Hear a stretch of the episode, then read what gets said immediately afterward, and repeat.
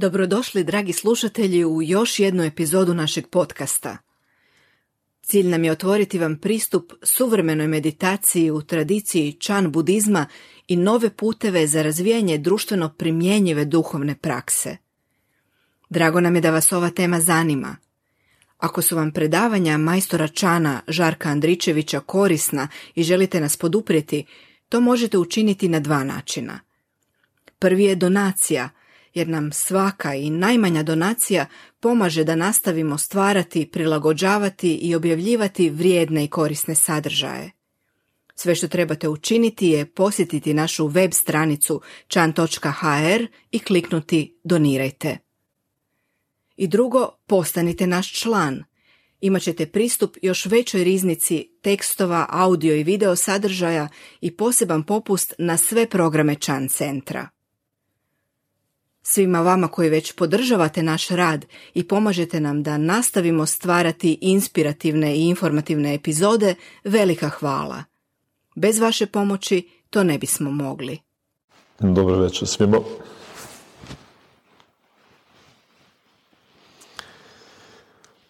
I pozdrav vama koji ste već prošli puta bili na ovom predavanju i vama koji ste možda se uključili večeras po prvi puta.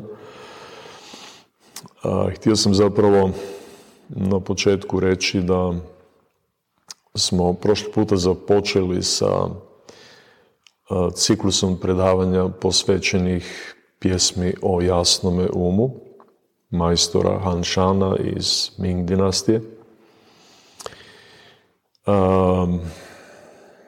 pa ću evo možda zbog vas koji ste se večeras prvi puta priključili reći par riječi samo, ponoviti zapravo nešto od onoga o čemu smo zadnji puta govorili.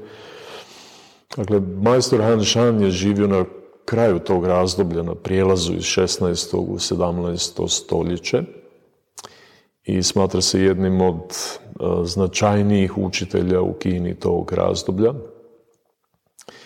Dakle, bio je veliki učitelj, učenjak, pisac i pjesnik, a iza sebe ostavio doista veliki broj dijela. Veliki broj komentara na vrlo važne sutre iz Mahajanskog kanona. E, toliko o autoru samo, prošli puta smo puno više, puno više to od nas mogli bismo reći da je to nadalje svojevrsna analiza našeg ljudskog stanja i na koncu ono nam otkriva put povratka toj našoj izvornoj prirodi i slobodi od jada.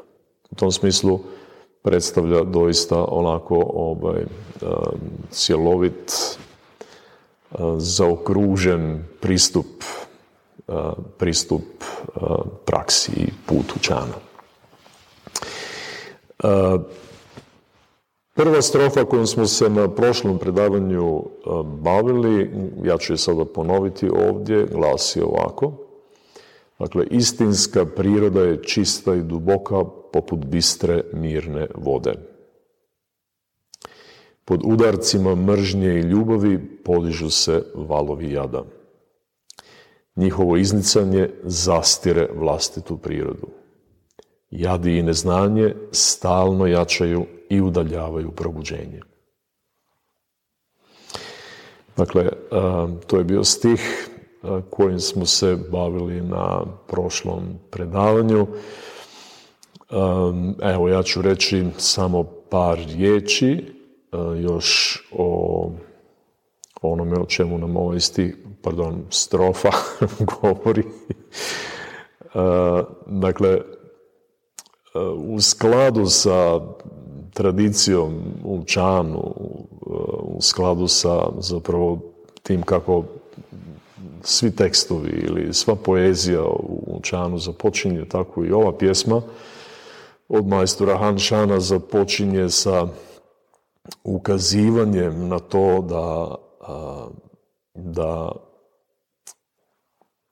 je naša priroda izvorno čista i duboka poput bistre, mirne vode, kako on to ovdje kaže u ovom prvom stihu.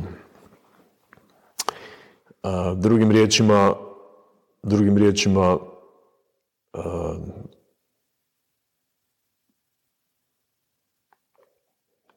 naš um je izvorno slobodan. Nezapriječen ičim, ograničen, bez jada, bez patnje.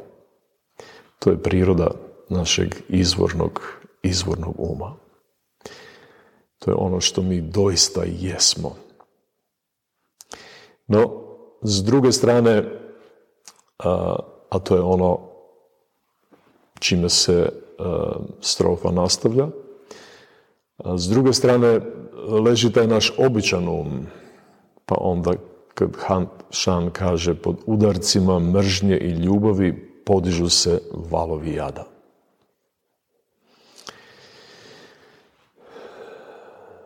Dakle, ljubav i mržnja, sviđanje, nesviđanje, pohlepa i odbojnost, to je taj nekakav naš temeljni obrazac koji čini da jadi u nama izniču baš onako kao što se valovi na moru dižu. I to se događa bez prestanka i upravo zato što se to događa bez prestanka a, ti valovi jada zastiru našu prirodu, istinsku prirodu, našu vlastitu prirodu. Dakle, u ovom trećem stihu njihovo iznicanje zastire vlastitu prirodu. Drugim riječima, zbog svih tih emocionalnih previranja, zbog negativnih emocija, zbog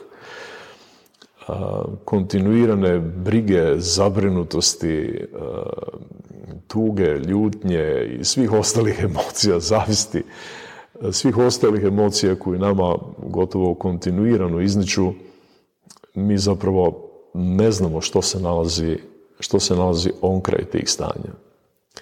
Mi ne znamo našu pravu prirodu.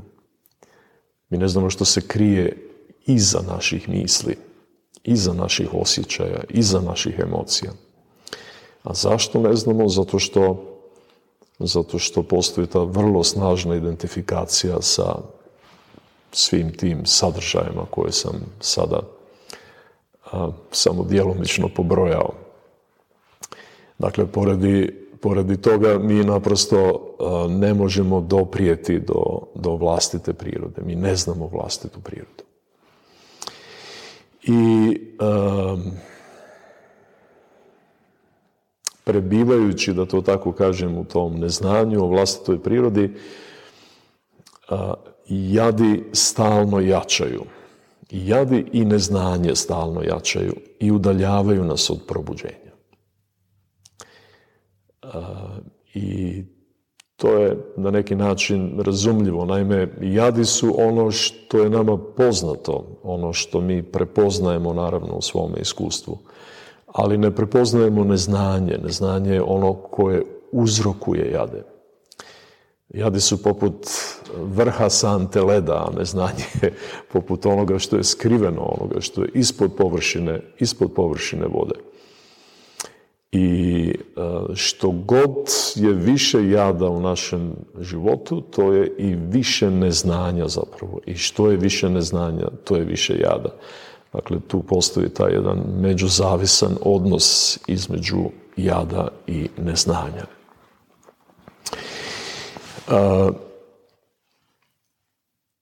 Mislim, da je, mislim da ova prva strofa onako prilično jasno pokazuje zapravo naš potencijal s jedne strane, ja, to je taj naš istinski um, a, to je ono čemu svi zapravo u životu težimo, to je ta sloboda kojoj težimo.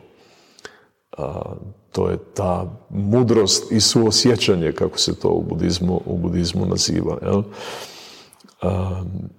no međutim, zašto je to teško ostvariti ili što je ono što nas udaljava zapravo od tog ostvarenja, što je ono što nam uopće ne dozvoljava da, da prepoznamo tu svoju istinsku prirodu. Dakle, to su jadi, to je neznanje. A, I ono što je također ovdje važno, primijetiti još je to da, kao što sam već rekao, jadi i neznanje, ukoliko, ukoliko ih nismo svjesni, ukoliko ne postoji ukoliko ne postoji ta izvjesna doza introspekcije ili samopromatranja ili ukoliko drugim riječima ne postoji meditacijska praksa u kojoj se suočavamo sa vlastitim mentalnim e, stanjima, onda naravno i ti jadi i to neznanje se gomila nezapaženo, neprimjećeno, nesvjesno. I to znači da je na neki način to izvan, izvan naših ruku. Naprosto odvija se mimo naše volje. Odvija se nesvjesno. Dakle, to bi bila prva strofa kojom smo se zadnji puta bavili onako baš u kratko, u kratkim crtama. A strofa s kojom ćemo se danas baviti glasi ovako. Sopstvo koje dohvaća drugo je poput mulja pomješanog s vodom. Sopstvo potaknuto drugim je poput ulja dolivenog na vatru. Dok se kaos vanjskog svijeta čini stvarnim, sopstvo nastaje. Kada sobstvo ne nastaje, jadi što su plamtili vjekovima zaleđuju se. Evo, pročitat, pročitat ću vam još jednom. Dakle, sobstvo koje dohvaća drugo je poput mulja pomiješanog s vodom. Sobstvo potaknuto drugim je poput ulja dolivenog na vatru. Dok se kaos vanjskog svijeta čini stvarnim, sobstvo nastaje. Kada sobstvo ne nastaje, jadi što su plamtili vjekovima zaleđuju se.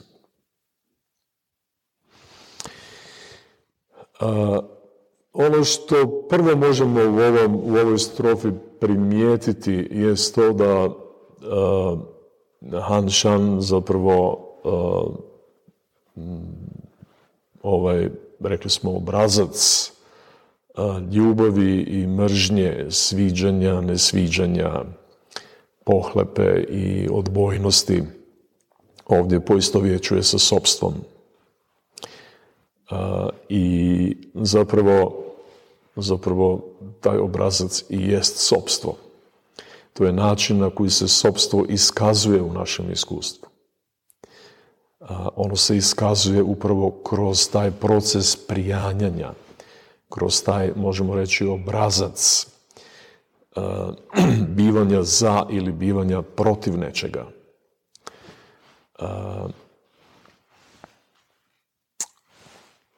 I to je naravno e, obrazac e, iz kojega nastaju nadalje sve negativne emocije i sva nekorisna mentalna stanja koja vode u patnju, a to jednom riječu nazivamo jadima. Jel? Kad govorimo o jadima, onda zapravo govorimo o svim tim negativnim emocijama i općenito svim nekorisnim mentalnim stanjima. A nekorisna mentalna stanja jesu ona stanja koja vode u patnju. Dakle, jednom riječu jadi kada čujete da se ovaj, u pjesmi uh, govori o jadima ili kada ja govorim o jadima, onda je to zapravo uh, onda je to sve sadržano što sam sada naveo u toj, u toj jednoj riječi. Na sanskritu je to kleša.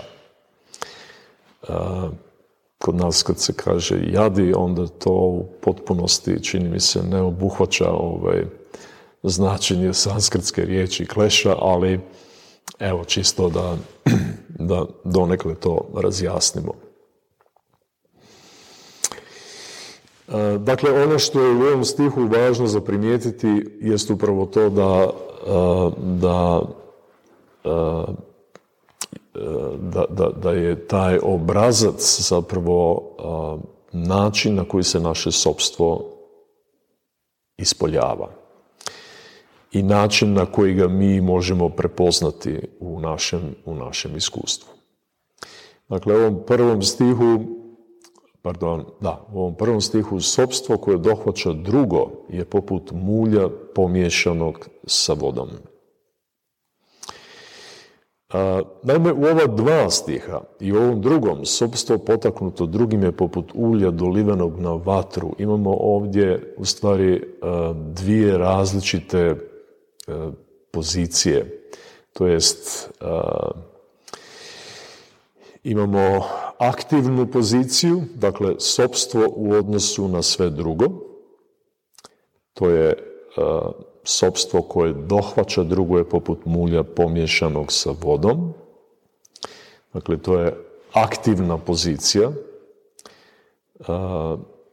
I u ovom drugom slučaju sobstvo potaknuto drugim je poput ulja dolivenog na vatru. To je, to je pasivna pozicija. Dakle, drugo u odnosu na sobstvo.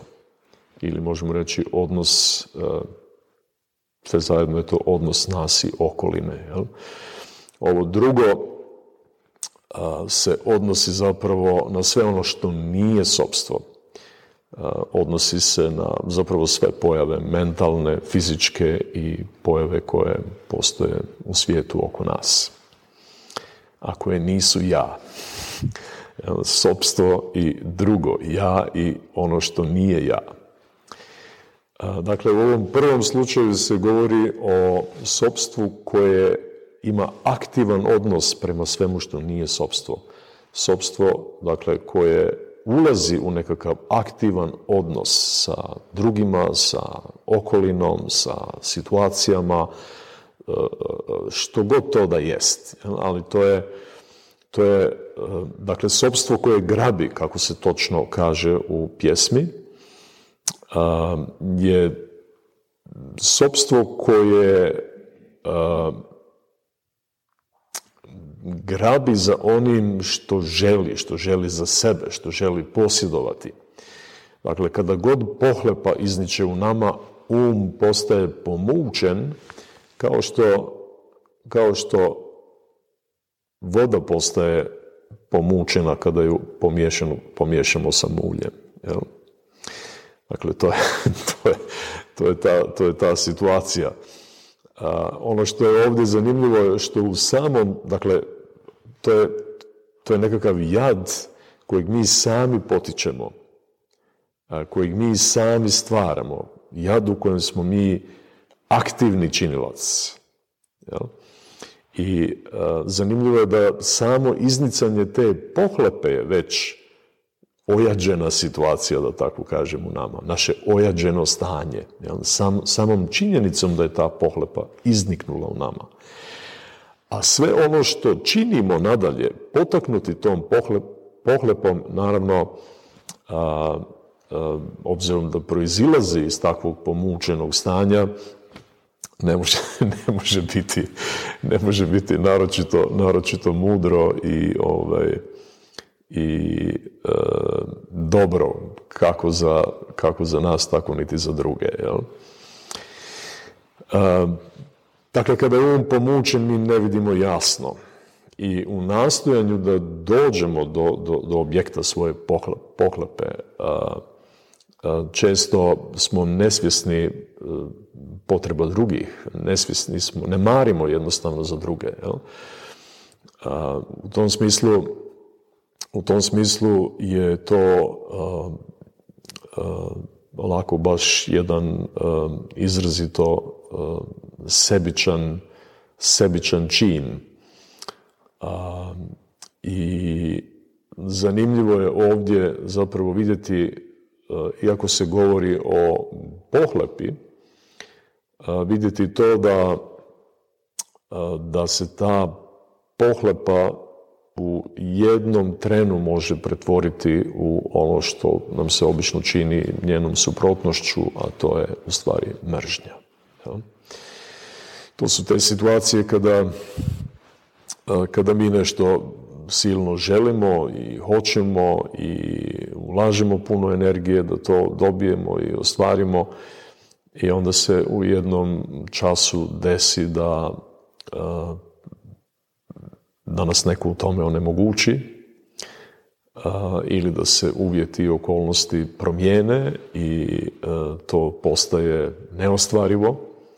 Dakle, sav taj napor, sva ta energija koju smo uložili u ostvarenje nečega u jednom času biva izgubljena, nama se čini da biva izgubljena i to je trenutak kada se to nešto što gotovo da jest za čim smo tako žudili, dakle to stanje, to stanje pohlepe u času se može pretvoriti u svoju suprotnost i, i u, stanje, u stanje mržnje puno primjera iz, iz našeg svakodnevnog života koji, koji potvrđuju, koji potvrđuju tu, tu činjenicu. Jel?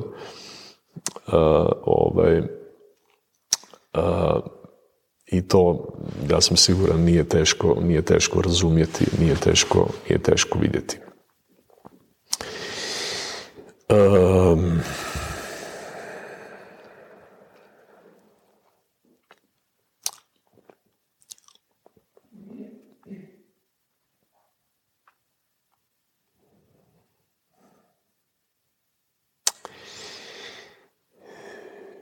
Ovo, vratit ćemo se mi na ovo još, no ova druga pozicija, dakle pasivna pozicija, drugo u odnosu na sobstvo ili okolina u odnosu na sobstvo, ili sve pojave zapravo u odnosu na sobstvo je e, ona situacija u kojoj su drugi ili okolnosti ili okolina zapravo protiv naše volje ili kada smo izloženi napadima od strane, od strane drugih, recimo i kada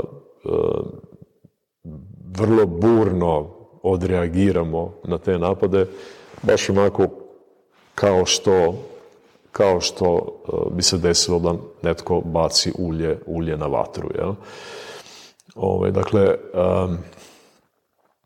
mi bismo rekli ničim izazvani. ničim izazvani, jel? iz čistog mira netko nam nešto kaže ili netko nam nešto napravi ili se vanjski uvjeti promijene do te mjere da, da ovaj, na neki način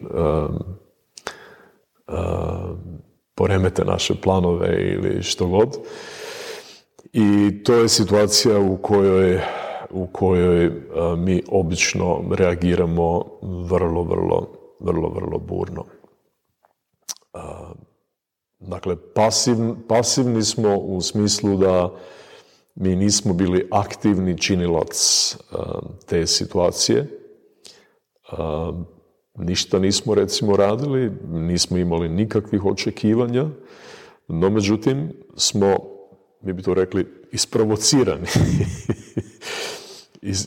netko ili nešto je isprovocirao našu reakciju. I, ovaj, i, i mi smo naravno nasjeli na tu provokaciju. Kada god reagiramo burno na takve nekakve situacije, to zapravo znači da smo nasjeli na te situacije. Da, da je u pitanju eh, taj nekakav automatizam ili ta nekakva nesvjesna reakcija koja je u skladu sa onim obrazcem kojeg smo, kojeg smo prije spominjali. Ja.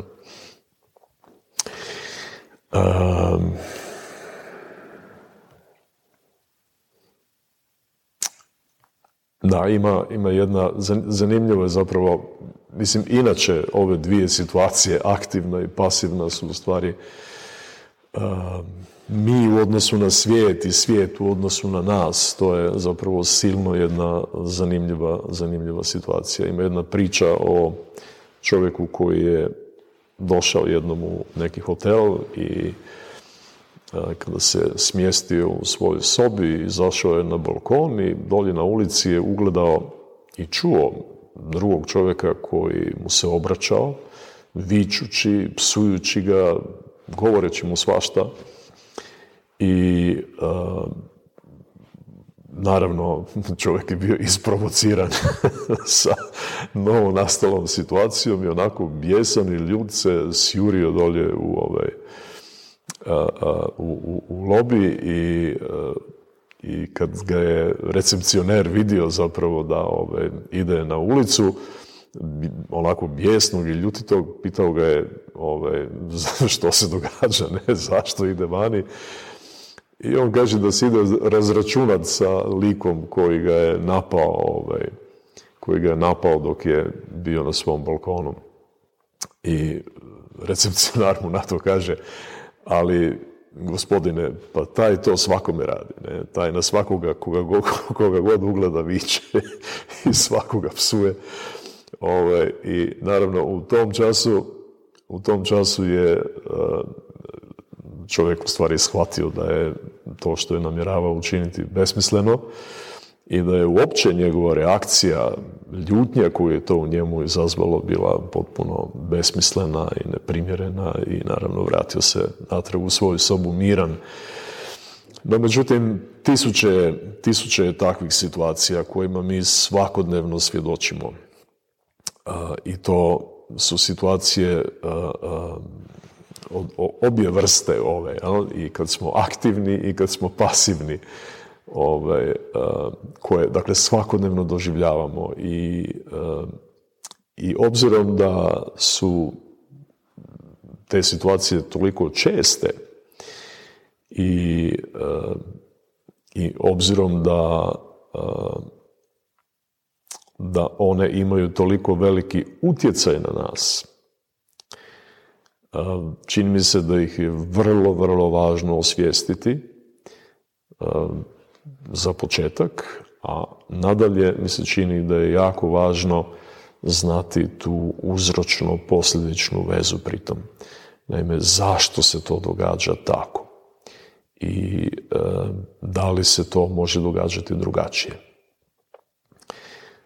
Mislim da je to doista, doista važno i smisao ove strofe jest upravo u tome da, da nam ukaže na, na, na zapravo to što čini da je naš um često pomučen i, i da nas vanjske okolnosti znaju u tolikoj mjeri, u tolikoj mjeri isprovocirati. Jel? Da gubimo kontrolu nad sobom i da, ovaj, da nama u takvim situacijama ovladavaju zapravo negativne emocije. I tu nije samo u pitanju ono što mi doživljavamo kada se to događa, nego je u pitanju i naše djelovanje koje iz takvih stanja proizilazi. Zato što kada iz takvih stanja djelujemo, onda naravno perpetuiramo, nastavljamo, osnažujemo taj isti obrazac i osnažujemo naravno ovaj, eh, eh, posljedice, naime snaga posljedica koje tako nastaju eh, postaje sve veća ukoliko nismo svjesni tog procesa, ukoliko ne znamo zapravo što se događa. I um,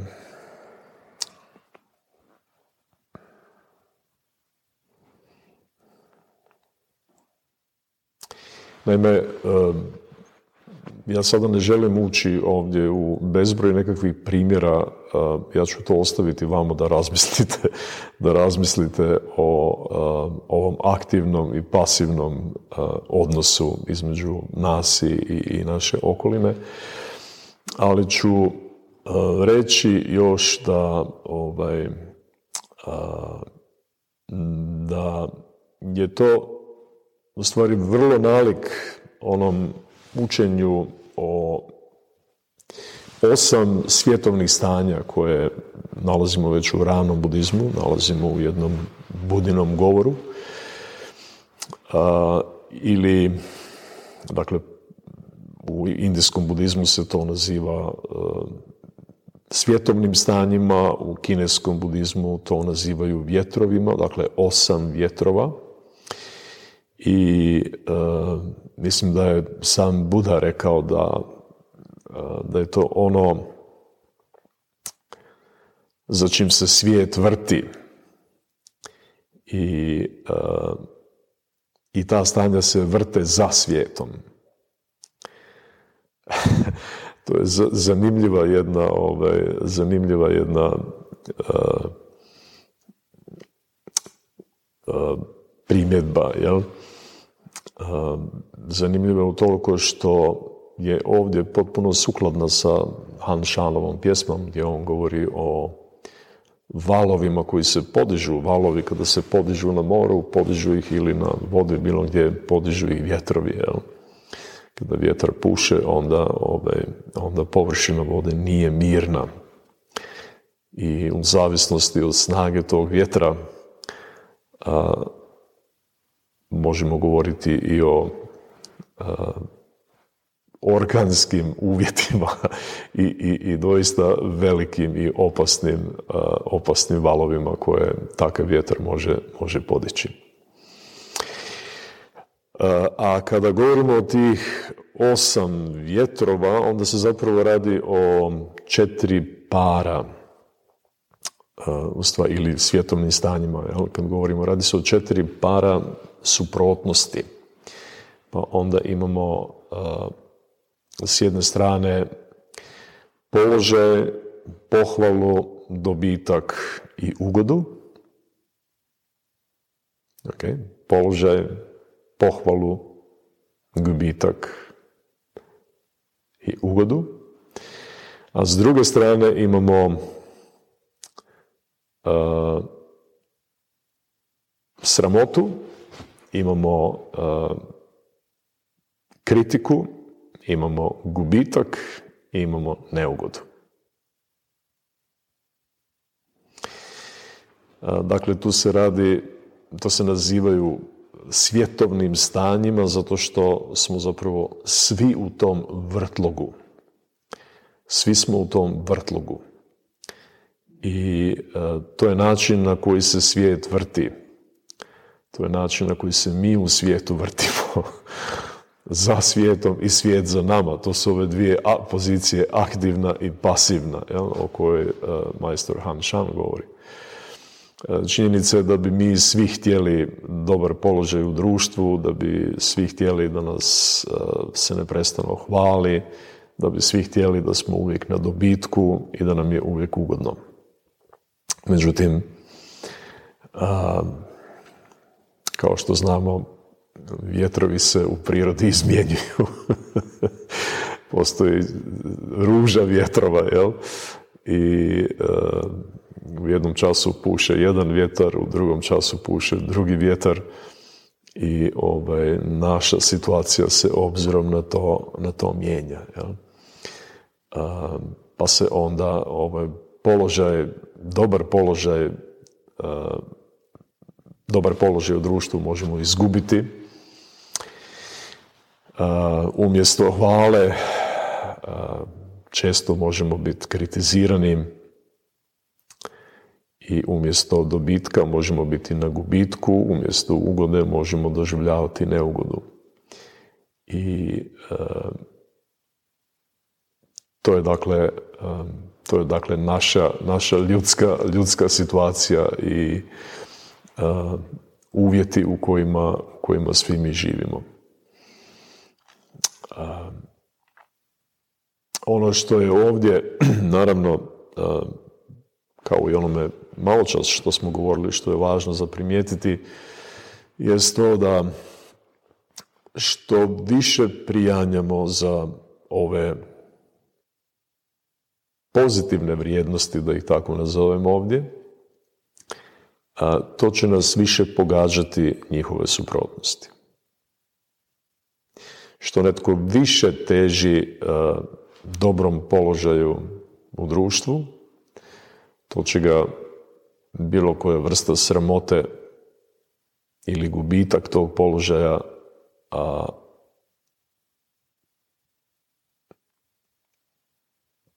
pogoditi. Pogoditi dublje, da tako kažem. Pogoditi više. I e, mislim da mislim da je to nekako ovaj, prilično, prilično jasno. Jel? Ono što proizilazi iz te činjenice da što više prijanjamo za jedno, to nas više pogađa ovo drugo, jest to da nije zapravo problem u promjenljivosti svijeta kao takvog. Ne, ne možemo uvijek, ljudi nas neće uvijek hvaliti, ljudi će nas i kritizirati. I neki položaj koji u jednom trenutku u društvu steknemo, u drugom trenutku ga možemo izgubiti. To je naročito ove, vidljivo na toj političkoj sceni, jel? Ovaj, ali i u drugim sferama, drugim sferama života isto tako. Jel? Nadalje, pohvala i kritika isto tako, ovaj, dok, dok nas neki hvale, drugi nas kritiziraju, mi se obično tu opredjeljujemo, jel, pa onda ovaj, oni koji nas hvale, to su nam prijatelji, oni, nas, oni koji nas kritiziraju smatramo neprijateljima, jel, tako produbljujemo zapravo, produbljujemo taj produbljujemo ili ojačavamo zapravo svoje prijanjanje kroz takav, kroz takav odnos. Jel? Nadalje, dobitak i gubitak isto tako. Ne možemo uvijek biti na dobitku, to je također nešto što je podložno, podložno promjeni i prijanjanje je tu zapravo glavni problem, jer prirodno je da nam nekad stvari idu na ruku i prirodno je da nam nekad stvari ne idu na ruku. Prirodno je da, ovaj, eh, da u životu zapravo eh, se susrećemo i sa dobitkom i sa gubitkom.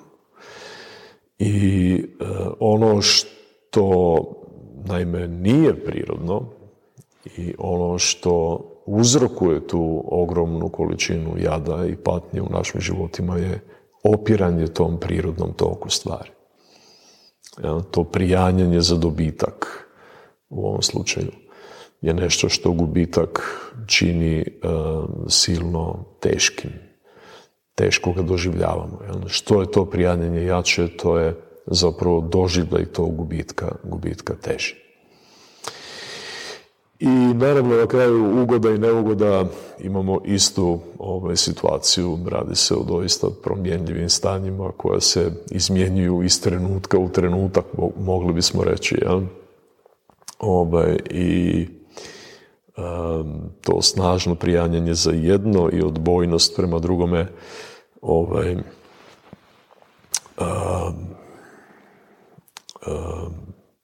zapravo doprinosi iznicanju, iznicanju jada u, u, u, u našem životu. Um,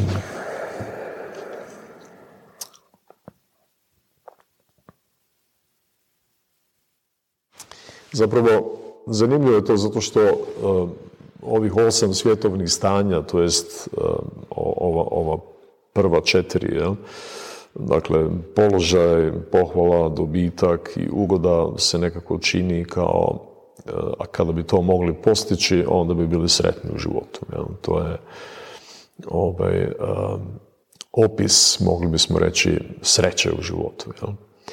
A e, ova druga četiri, ove druge četiri suprotnosti, njihove suprotnosti zapravo ovaj, kao da opisuju nesreću, nesreću u životu. Ja. I e, čini mi se da je onako posve jasno da e, pokušati ostvariti ovo što ovdje se čini kao srećom zapravo nije moguće. Što s druge strane govori o tome da to nije istinska sreća, da to nije prava sreća. Dakle, pravu sreću možemo ostvariti kroz slobodu od prijanjanje, kroz zapravo odnos prema, prema sebi i prema drugima, odnos dakle sa, sa, sa okolinom i sa svim pojavama odnos koji je, kroz odnos koji je dakle slobodan, slobodan od prijanjenja. I tu se zapravo krije prava sloboda i tu se zapravo krije i, i prava sreća.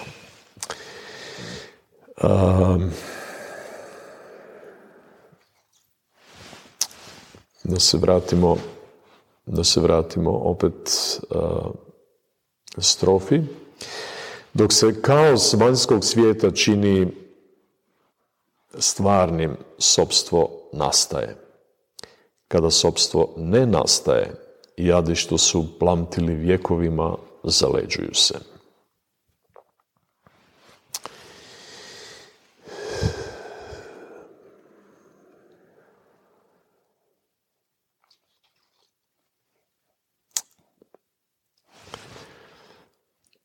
Naime, mislim da ona priča koju sam vam malo čas ispričao, ovaj, uh, onako vrlo jasno uh, pokazuje uh, upravo ono što se u ovom stihu ovdje kaže. Dakle, dok se kaos vanjskog svijeta čini, čini stvarnim, sobstvo nastaje. Evo, zamislite situaciju onog čovjeka koji se osjetio napadnutim i kojega je to e, duboko uznemirilo, toliko ga je uznemirilo da se htio sići dolje obračunati sa tim drugim čovjekom sa ulice. Dakle, ta situacija mogli bi opisati kao situaciju kaosa. Ona definitivno jest kaos. Kaos je nekakav nesklad koji, koji se stvorio, koji se pojavio, koji se dogodio. I dogod to što se događa na takav način vidimo kao stvarnim, kao stvarno postojećim, sobstvo nastaje. Sobstvo je prisutno. I kada je sobstvo prisutno, prisutna je reakcija sobstva. Ok? Je, je, je vam to jasno? Dakle, da je taj čovjek odmah na balkonu mogao primijetiti da ili prepoznati da to što taj netko drugi govori na cesti, a što navodno upućuje njemu, nema zapravo nikakve veze sa njim. Ove, kada, kada, kada bi to, naime da je mogao to vidjeti ne kao stvarno, jel, onakvim kakvim se, kakvim se učinilo, nego kako doista jest, a, a, a jest zapravo nestvarno, jel? nema nikakve substancije tu. Ove, zapravo on nije niti bio objekt e, napada u stvari. Jel? Jer ako objekt tog napada može biti bilo tko, onda tu nema zapravo ničeg osobnog e, i nema ničega što se doista odnosi na njega. Dakle, da je to mogao doživjeti na takav način, vidjeti to kao nestvarno, kao što to i jest bilo, onda sobstvo ne bi nastalo, to jest ne bi nastala ta reakcija sobstva.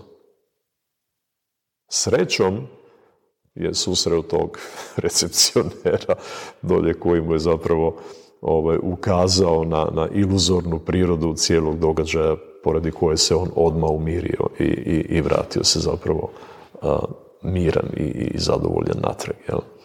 Ali zamislite da nije bilo tog uvida da je izašao na ulicu i da, je, da se fizički, možda ne verbalno samo, nego čak i fizički razračunao sa tim čovjekom, do kakvih bi to posljedica sve moglo dovesti. I obično vodi do takvih posljedica.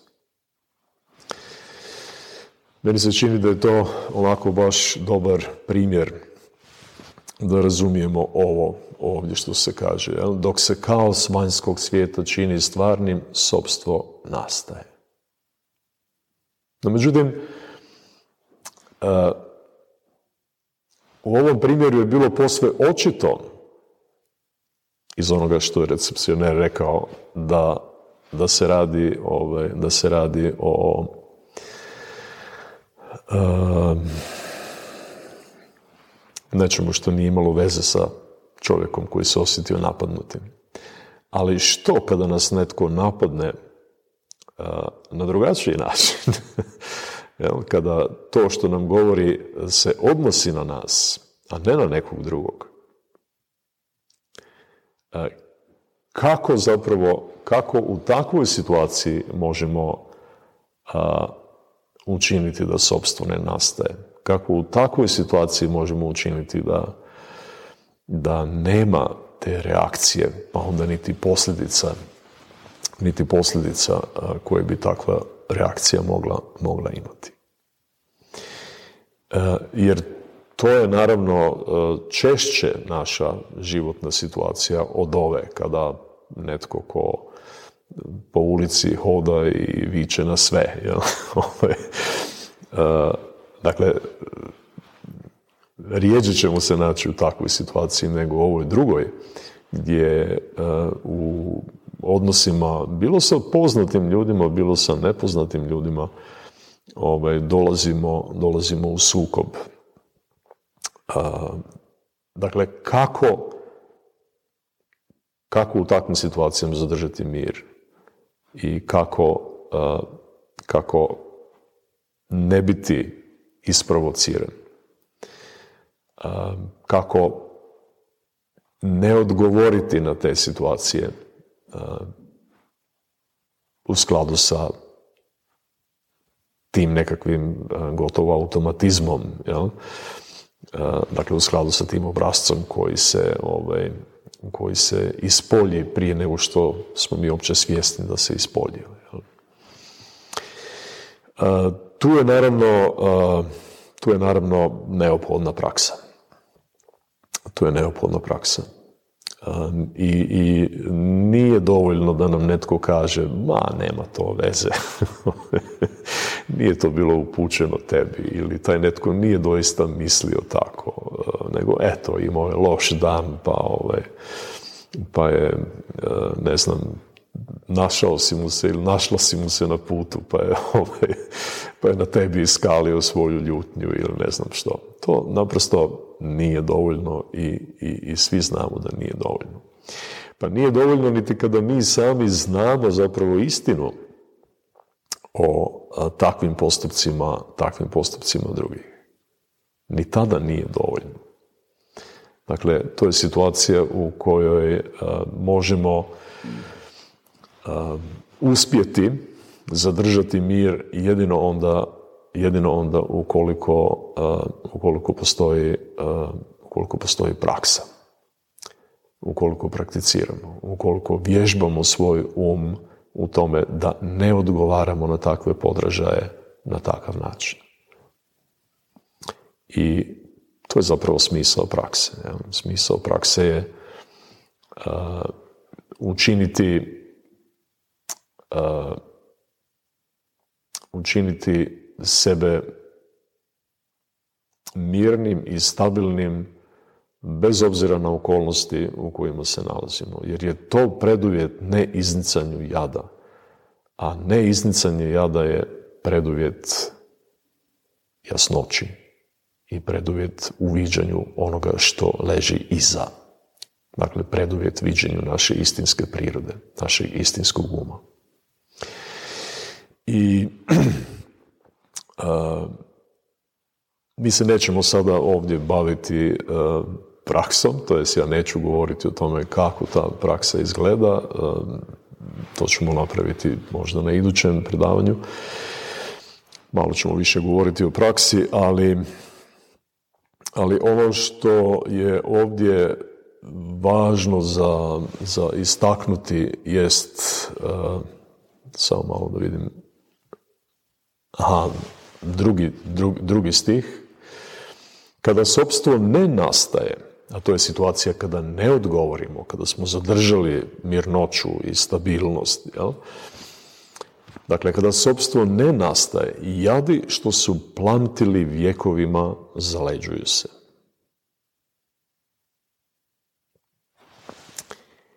I e, ono što ono što tu treba e, razumjeti je to da kada sobstvo ne izniče, ni jadi ne izniču. Kada nema te naše reakcije, onda nema ni, niti, niti uh, uh, dakle nema, nema onog emocionalnog stanja koje uvijek prati takvu reakciju. I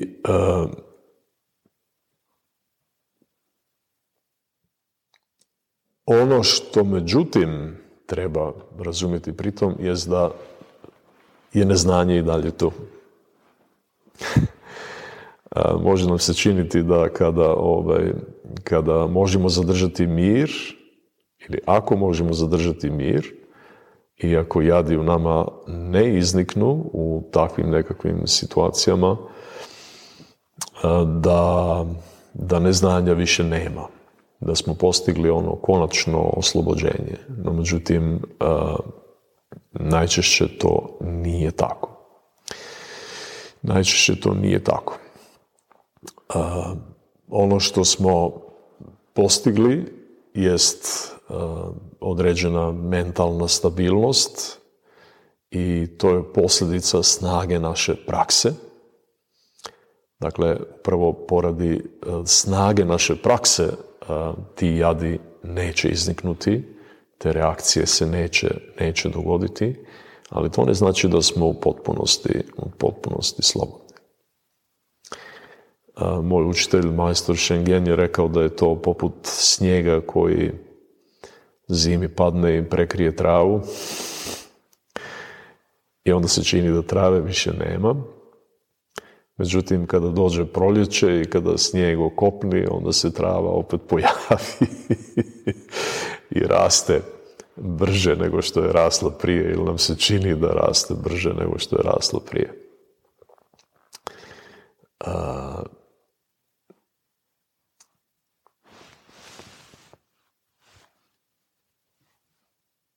Dakle, to je, to je situacija kada ovaj, još uvijek nismo potpuno slobodni, ali, ali, ali naša praksa ima tu snagu ili toliku snagu da, da poradi nje možemo zadržati mir, možemo zadržati stabilnost i ne odgovoriti na podražaje, da to tako kažem, koji dolaze bilo iz uma, tijela ili okoline na taj uobičajeni način, jel, u skladu sa tim uobičajenim obrazcem.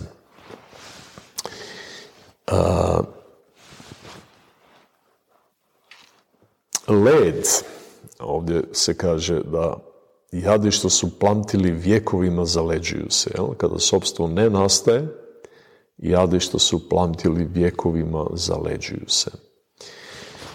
Led ovdje predstavlja mudrost.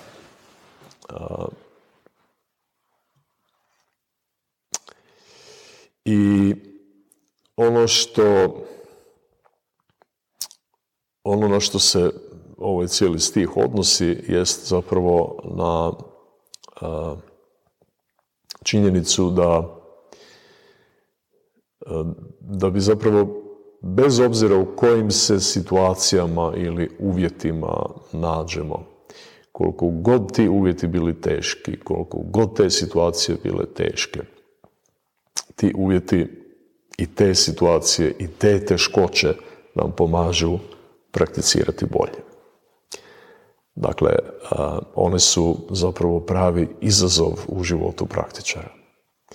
To nije nešto što bi trebali pošto poto izbjegavati, i, jer onda zapravo se ponašamo u skladu sa onim obrazcem kojeg sam prije spomenuo. Jel? I zato postoji ona izreka što god se pojavi na putu, to je put. to je jako, jako dobra izreka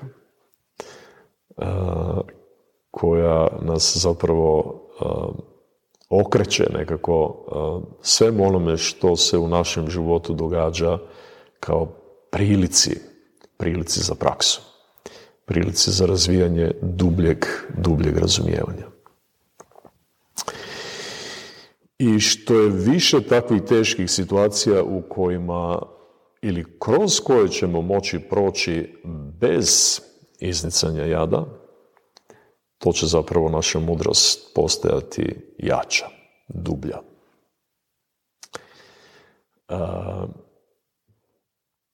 I ja bih završio ovdje sa, sa večerašnjim tumačenjem ove strofe.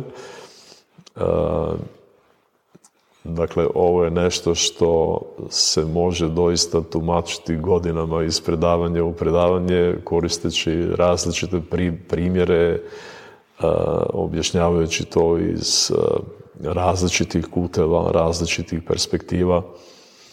Ali mislim da je ovaj, nadam se da vam je ovo večeras bilo korisno i jasno prije svega, pa onda i korisno. Da, naime, to da prepoznamo taj aktivni i pasivni odnos i da prepoznamo na koji način zapravo jadi u nama izniču i što je ono što ih doista uzrokuje i kako možemo kako možemo promijeniti taj, promijeniti taj obrazac. Jel? da, ja sam evo malo čas spominjao te neke primjere kada vas netko kritizira ili kada govori nešto loše o vama. zašto, zašto recimo u takvim situacijama se uvijek osjetimo jako pogođenima i ojađenima naprosto, osjećamo se jako loše i, i postoji ta nekakva, taj nekakav otpor koji, koji, koji se u nama javi. Jel? Pa onda ove, tu ljudi naravno različito reagiraju. Jel? Neki se povlače u sebe i osjećaju se jadno i žalosno, drugi se ponašaju agresivno, dakle preuzimaju ovaj aktivan, aktivan odnos prema, prema drugome i, i, i, i onome što je drugo. Jel? no međutim,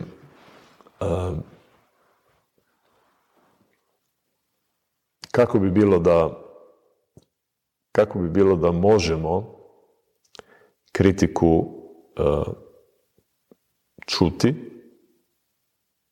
doista čuti, pažljivo je slušajući i onda razmisliti koliko ima istine u tom što netko govori, a koliko od toga nije točno.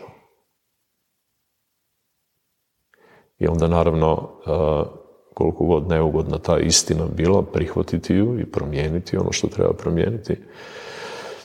A ovo drugo jednostavno zaboraviti, zanemariti. Ta, jer razumijete o čem se ovdje radi? Ako nema, ako sobstvo ne nastaje, ako ne nastaje takva reakcija, onda postoji ta otvorenost, postoji ta mogućnost, ta sposobnost da jasno čujemo i da onda ne doživljavamo nešto kao napad na sebe, nego naprosto kao, kao, kao uh, uh, nečiji osvrt koji može biti jako koristan za nas same. Ako možemo razlučiti što je tu doista istina, što nije istina, što bi moglo biti korisno za nas, a što ne. Dakle, to je ta sloboda o kojoj ovdje pričamo. To je ta sloboda, sloboda od jada, sloboda od zatvorenosti u sebe, sloboda od te sebične perspektive i sloboda od tog perpetuiranja, nastavljanja jada u svom životu i u životima drugih ljudi. Evo toliko za večeras. Hvala vam što ste bili pažljivi i što ste uopće došli na predavanje. A, ako imate kakvih pitanja, sad je prilika da pitate. Meni će biti drago ako budem mogao odgovoriti.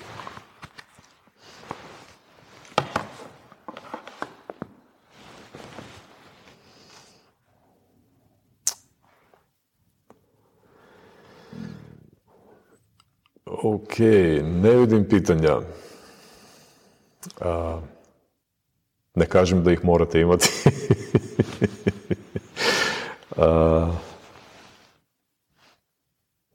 ok, hvala vam svima još jedan put i vidimo se idući mjesec kad ćemo nastaviti sa sljedećom strofom iz pjesme o jasnome umu.